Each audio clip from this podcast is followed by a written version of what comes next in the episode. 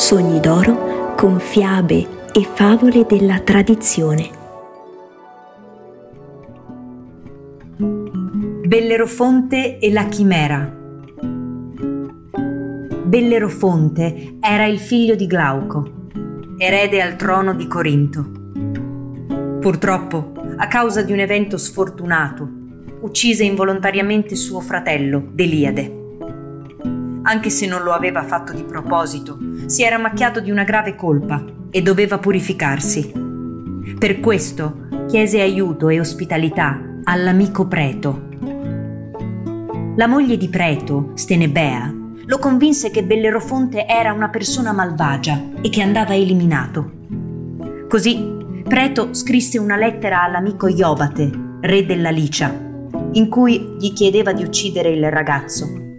Poi chiamò Bellerofonte e gli disse di partire subito per portare a destinazione il messaggio. Iobate, dopo aver ricevuto la lettera di Preto, ordinò a Bellerofonte di andare ad uccidere la chimera. Certo che quella bestia mostruosa lo avrebbe ucciso. La chimera era un mostro a tre teste, figlio di Tifone. La testa al centro era una testa di capra con il potere di sputare fuoco. Il suo corpo era di leone e al posto della coda aveva un groviglio di serpenti. Bellerofonte, ricevuto l'ordine, saltò in groppa al suo cavallo alato, Pegaso, e andò a sfidare il mostro.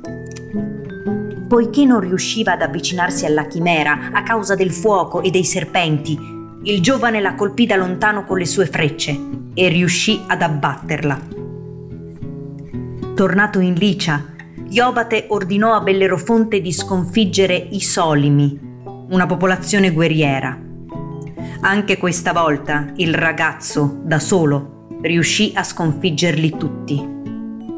Il re gli ordinò allora di sconfiggere le Amazzoni e Bellerofonte le vinse in battaglia.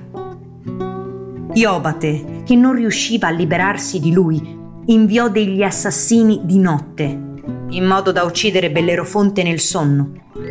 Ma anche questa volta il ragazzo si accorse dell'agguato e catturò i sicari, rispedendoli poi da Iobate.